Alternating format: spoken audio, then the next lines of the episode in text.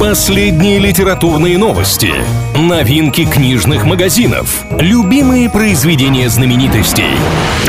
Книга ворот на правильном радио. Приветствую всех книголюбов, с вами Илья Андреев. В ближайшие пару минут будем говорить о литературе и всем, что прилагается. Что нового?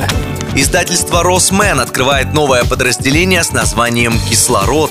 Основная специализация компании – детская литература. А вот под новым брендом теперь будут выпускать и книги для подростков в популярных сейчас направлениях. Это молодежная драма, темная фэнтези, а также особо любимые целевой аудиторией комиксы и манга. Что обсуждают?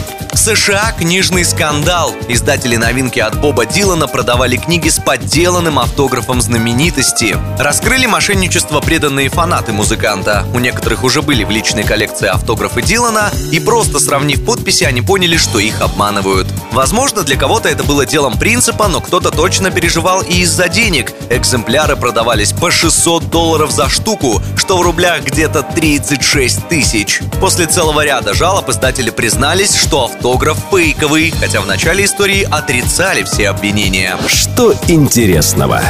6 декабря в Москве стартует очередной этап акции «Списанные книги». Ее придумали в 2016 и теперь два раза в год литературу, которая больше не нужна в фондах столичных библиотек, бесплатно раздают всем желающим. Сформирован специальный список книг, и тем, кто планирует что-либо из этой подборки забрать себе, необходимо забронировать издание на официальном сайте проекта, который называется также «Списанные книги». Выбрать, мягко говоря, есть из чего. В акции участвуют полторы сотни столичных библиотек, а в перечне книг, что предлагается забрать, тысячи изданий.